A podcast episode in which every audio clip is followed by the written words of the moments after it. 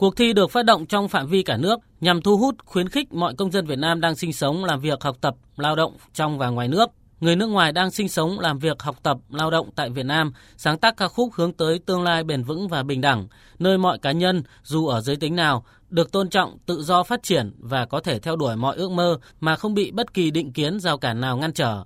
Đối tượng tham gia là mọi công dân Việt Nam đang sinh sống, làm việc, học tập, lao động trong và ngoài nước, người nước ngoài đang sinh sống, làm việc, học tập, lao động tại Việt Nam. Phát biểu tại lễ phát động cuộc thi, bà Caroline Niyama Iamombe, quyền trưởng văn phòng cơ quan Liên Hợp Quốc về bình đẳng giới và trao quyền cho phụ nữ tại Việt Nam cho biết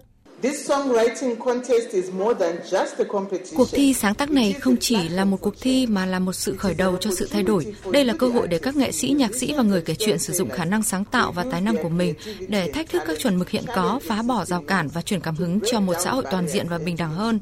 Thông qua các giai điệu và lời hát, chúng ta có thể nâng cao nhận thức, khơi dậy cuộc trò chuyện và trao quyền cho các cá nhân trở thành người ủng hộ bình đẳng giới. Chúng ta có thể mở đường cho tương lai, nơi bình đẳng giới không chỉ là mục tiêu mà còn còn là hiện thực cuộc sống. Ban tổ chức tiếp nhận bài dự thi từ mùng 5 tháng 10 năm 2023 đến ngày 16 tháng 11 năm 2023. Lễ tổng kết và trao giải dự kiến diễn ra vào cuối tháng 11 năm 2023.